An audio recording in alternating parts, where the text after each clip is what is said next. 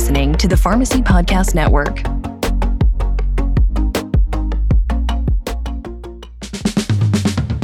Hello, and welcome to PTCE's Pharmacy Connect, a podcast focused on continuing education created by pharmacists for pharmacists. PTCE is the leader in pharmacy and managed care education. In these episodes, listeners will be presented with the most recent clinical updates and strategies for implementing into practice. And now, here's our host and founder of the Pharmacy Podcast Network, Todd Eury. PTCE Pharmacy Connect listeners, we're excited to be back. It's a good day when I get to talk with pharmacists about uh, disease conditions and treatments, modalities. You know, there's an aspect about being a pharmacist that you know, and I'm talking to people that do this every day. The stress of our financial side of healthcare, uh, very stressful on our patients, stressful on you, pharmacists that are out there who see what your patients go through. These stresses can also kind of tie into how uh, patients are reacting to treatment, even with regards to what happens in your system when you're stressed out. So, I find this extremely important to really dig into the impact of our the financial side. And today we're going to be talking about myelofibrosis and we're going to be kind of unraveling that managed care side of treatment. We have a specialist with us today, a pharmacist that I'm excited to talk with. Dr. Melissa Pozotrigo, PharmD, she's senior clinical oncology pharmacist at Onco Health. Melissa, welcome to the PTCE Pharmacy Connect. Hi, Todd. Thank you for that introduction. Happy to be here with you today. Excited to talk with you too. And you have experience with myelofibrosis specifically and how patients are impacted uh, not only for the treatment itself, obviously, but the financial side of this. So let's let's get into this. How are patients with myelofibrosis in healthcare systems impacted financially? So, generally, I mean, um, what we know is that myelofibrosis does lead to significant healthcare resource utilization, um, as well as costs uh, for patients and the healthcare system as a whole. Um, we do know that patients with myelofibrosis have higher overall comorbidities, hospitalization rates, as well as outpatient visits. And this corresponds to a fivefold increase in healthcare costs when you compare that to age and gender match control patients who do not have um, myeloproliferative neoplasms.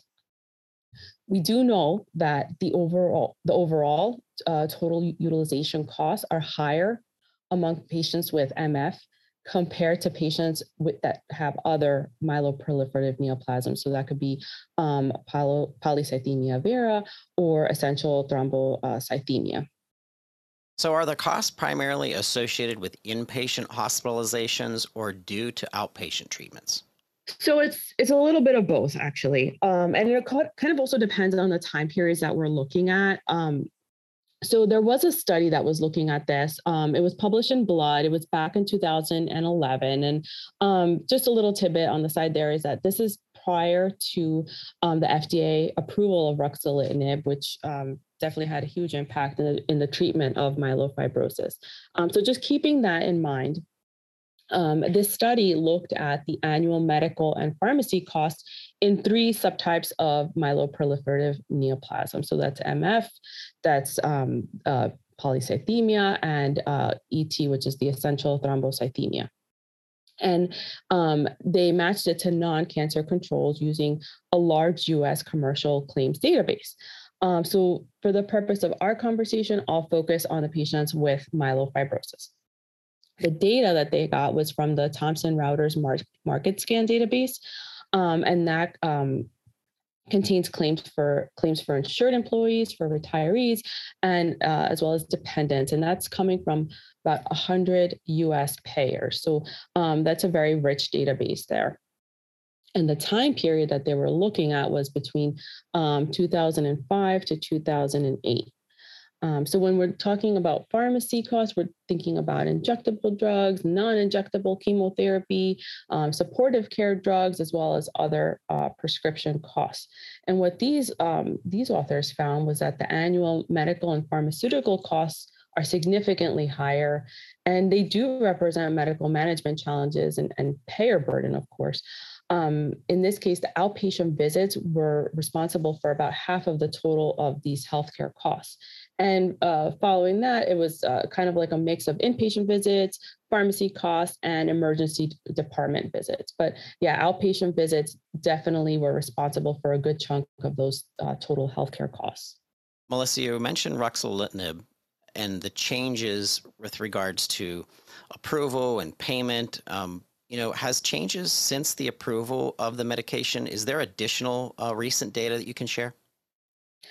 Yes, Todd. So there's actually um, a, a more recent study. It was actually published this year in 2022. Um, so uh, yeah, before that, before this recent study, there was definitely a lack of real world evidence describing treatment patterns in, in this patient population. And uh, describing healthcare resource utilization. Um, but this this recent um, study, it's that I was that I'm mentioning, it's a, it's a retrospective study um, with a significant uh, number of patients. It was almost 1,200 patients with myelofibrosis, and it looked at specifically the healthcare resource utilizations and cost. Um, and it also focused, there was a subgroup that focused on the patients that were treated with ruxolitinib. Um, and really, it revealed that the treatment options in these patients so far are, are limited and that the major drivers of cost include inpatient hospitalization and pharmacy. So we see that pattern again, right? So it's interesting that here we are years later with a, an approval of a new drug, but still those major drivers are still like present with with the hospitalization and the the pharmacy costs um, there was a, a, subgroup. So, talking about the subgroup analysis uh, with the patients who were treated with ruxolitinib, they still showed a significant um, healthcare resource utilization and cost rate, regardless of the dose of ruxolitinib. And the reason I mentioned the, the dose um, portion of it is because these patients um, who are on ruxolitinib, they might be on various different dosing regimens. Um, the reason for that is because of the side effects of the drug. So some patients may have um, what's called uh, uh, count suppression, and that requires a reduction in the dose of ruxolitinib. Um, so they may not be able to tolerate the, the, the full dose. Um, but regardless of the dose, like I mentioned, there was still significant healthcare resource utilizations and, and costs. So what we see here is that these findings, they really highlight the substantial clinical and economic impact associated with myelofibrosis and the need for, for alternative treatments. Yeah, there's a whole ecosystem with regards to payment um, that comes into play. You know, is the economic burden primarily that of our payers, Melissa, or is it also experienced by the patients? Well, truthfully, Todd, it, it falls on both. Um, I don't think anybody gets out easy uh, when it comes to the economic burden of, of myelofibrosis. So the, we, we do know that financial toxicity is increasingly recognized as a major contributor to morbidity and mortality, not just in myelofibrosis, but in a variety of cancers we do uh, have previous research that has demonstrated to us that patients with myeloproliferative neoplasms exhibit a substantial comorbidity burden and they have an increased risk of mortality. In fact, we have a survey um, of patients. It's 51 patients with myeloproliferative neoplasms. So you can find the survey um, published in, in the Blood Journal in 2019. Um, and the purpose of this study was to define the rates of financial toxicity and the implications on morbidity and mortality in this population using uh, specifically patient reported data. So the disease type um, was broken up, uh, like I said, with between uh, different types of myeloproliferative neoplasm. So roughly almost half of the patient population had um, myelofibrosis, then approximately 30% or so had polycythemia, and about 25% or so had um, ET. Now, the majority of these patients were high risk um, by a, they had a disease specific scoring system. Um, and they were they were found to be high risk. The majority were also Caucasian, and they had commercial insurance. Um, so now, of these 51 patients that they surveyed, almost 40%, so that winds up being around 20, 20 patients, they met the, the predefined definition of exhibiting severe financial toxicity. Um, and in the study, uh, the, the lower financial toxicity scores, which that indicated that they had a higher degree of financial toxicity, that was associated with a lower global physical and mental score by the PROMIS measures. That's a PROMIS measures is the, the scale that they use to measure this. Um, and additionally, what I found interesting was that there was even a trend. It wasn't statistically significant, but there was a trend towards decreased survival in those patients that had lower financial toxicity scores. Um, so that's really impactful there. That's really eye-opening, right? Um, that survival could be impacted by their by the patient's financial toxicity. Um, then the the patient, not not surprisingly, right? The, these the patients reported uh, that this financial toxicity led to increased distress, increase uh, um, increasing morbidity, and even potentially mortality. Um, so, so that tells us really that interventions to reduce financial distress in this patient population are, are absolutely paramount. Melissa, I'm, I'm glad you brought that up. Uh, being a pharmacist is is much more than just the clinical treatment, and it's the it's the understanding of what your patient's going through, the empathy that you can provide, and it's good to have that understanding of what is financial toxicity and what a term um, it is is um, it's eye opening and it and it makes you realize what people are are truly going through. Let's talk about quality of life. Does myelofibrosis have any impact on a patient's quality of life? The short answer is yes, definitely. um, so just to, to go into a little bit more. So um, in general, myeloproliferative neoplasms or patients that have myeloproliferative neoplasms are definitely um, seen to have a high disease burden, a reduced quality of life, and even shortened survival. Um, but just to assess that further, um, just to see how specifically myeloproliferative neoplasms affects patients, there was actually a global um, MPN landmark survey that was done.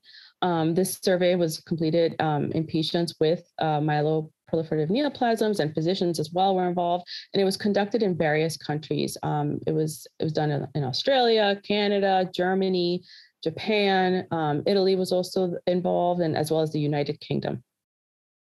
So the, the survey mentioned, uh, measured myeloproliferative related symptoms and the impact of MPNs on quality of life, and also looked at the ability to work um, as well as disease management strategies.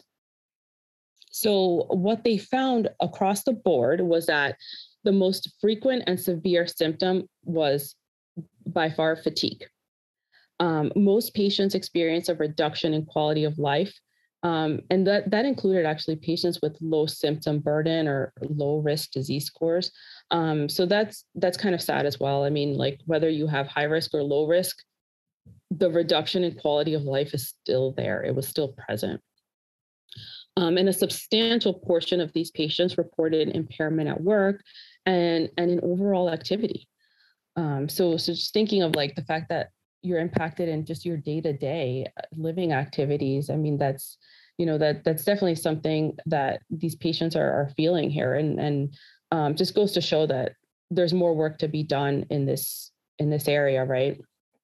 Um, what i found to be really interesting with this landmark survey um, in terms of what the patients reported they they reported that physician feedback and blood counts um, were the most important indicators of treatment success. And that was how the patients perceived it right?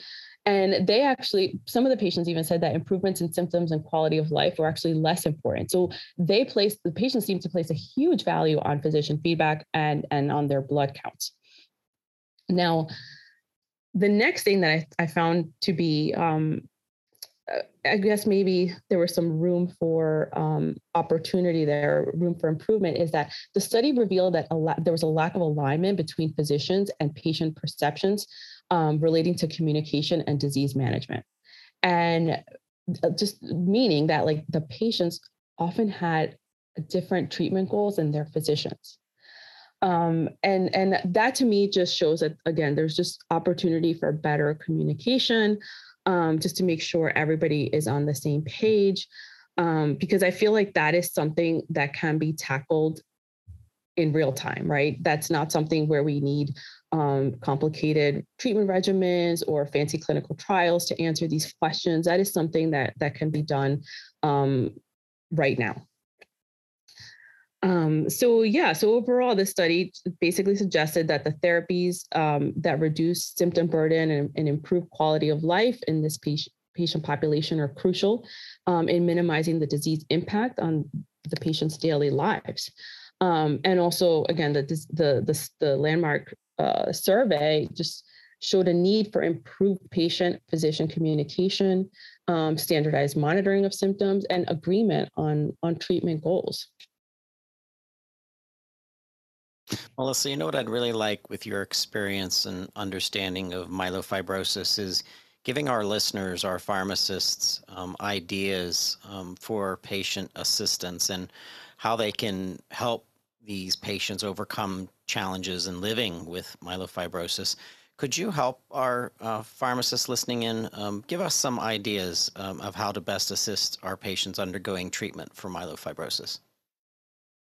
Yes, absolutely. Um, so, just some general ideas um, that I think uh, are applicable to, to pharmacists and, and, other disciplines in the healthcare system as well. Um, really identifying these patients early on. Um, and that might happen by a, a, patient's just primary care physician before they're even diagnosed with, my, with a myeloproliferative neoplasm, right? So identifying these patients early on and referring them to coordinated care. So a center of excellence a place that has a lot of experience in in uh, in this area. Um, another uh, big thing is determining the patient's treatment goals right? So that will likely be something that's between the the physician and the the patient initially just determining what those treatment goals are um, but from the pharmacist side, right, we can reinforce that information. I mean, patients are, are bombarded by so much information when they're first diagnosed. It's hard for them to remember everything. It's hard for them to digest all this information. So um, there's many pharmacists that have opportunities to meet with these patients later on after the, the, the meeting with the physicians or the meeting with the nurses.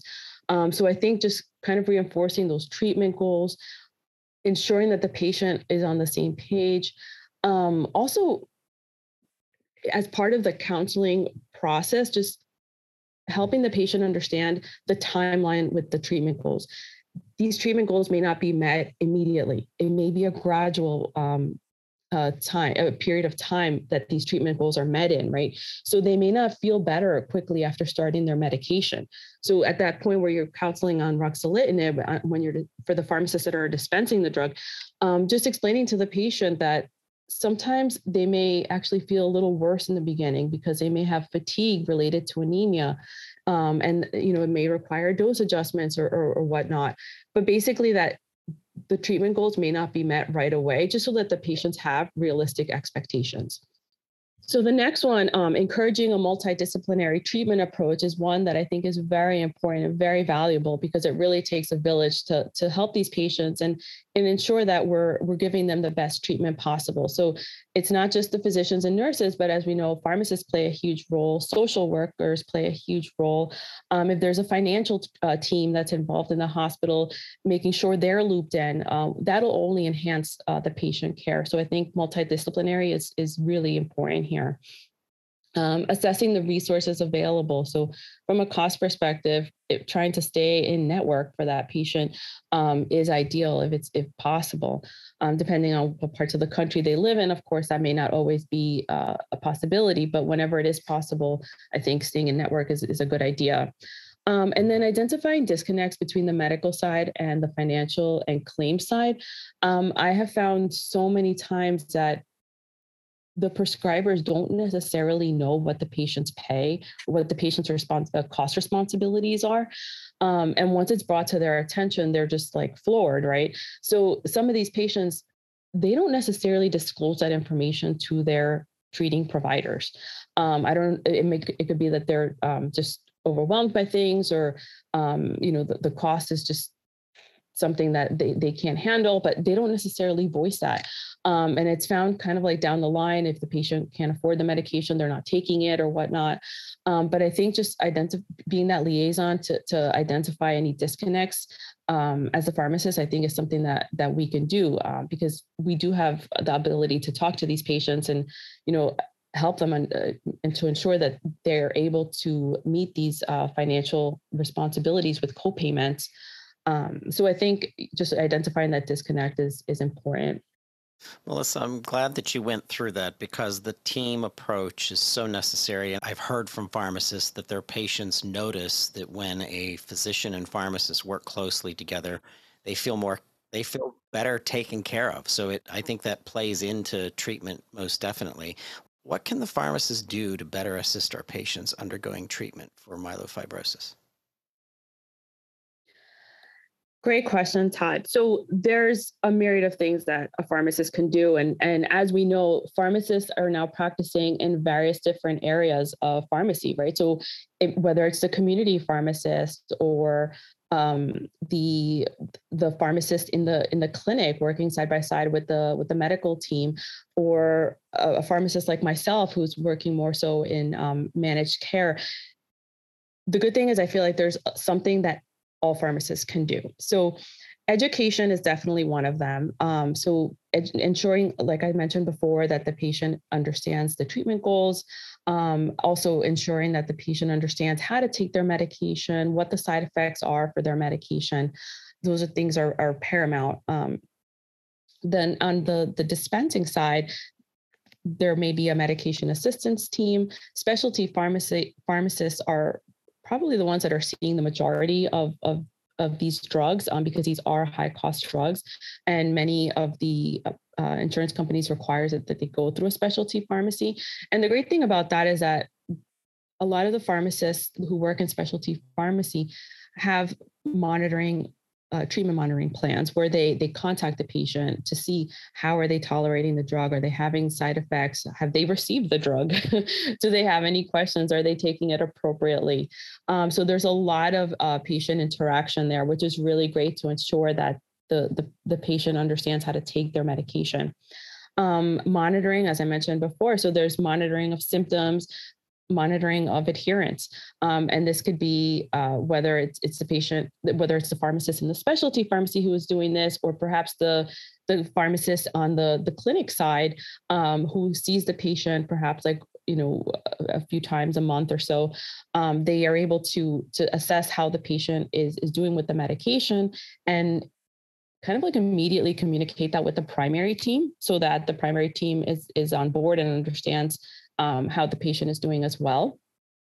Again, because sometimes patients relay certain information to their providers and to their to their physicians, and sometimes they they may not relay everything. So I just remember being in clinical practice and saying like, "Oh, the patient told me that they're taking the drug, you know, every other day," or, and the physician would say, "Oh, I they didn't tell me that." So just kind of like being that liaison there and, and improving the communication, I think is important.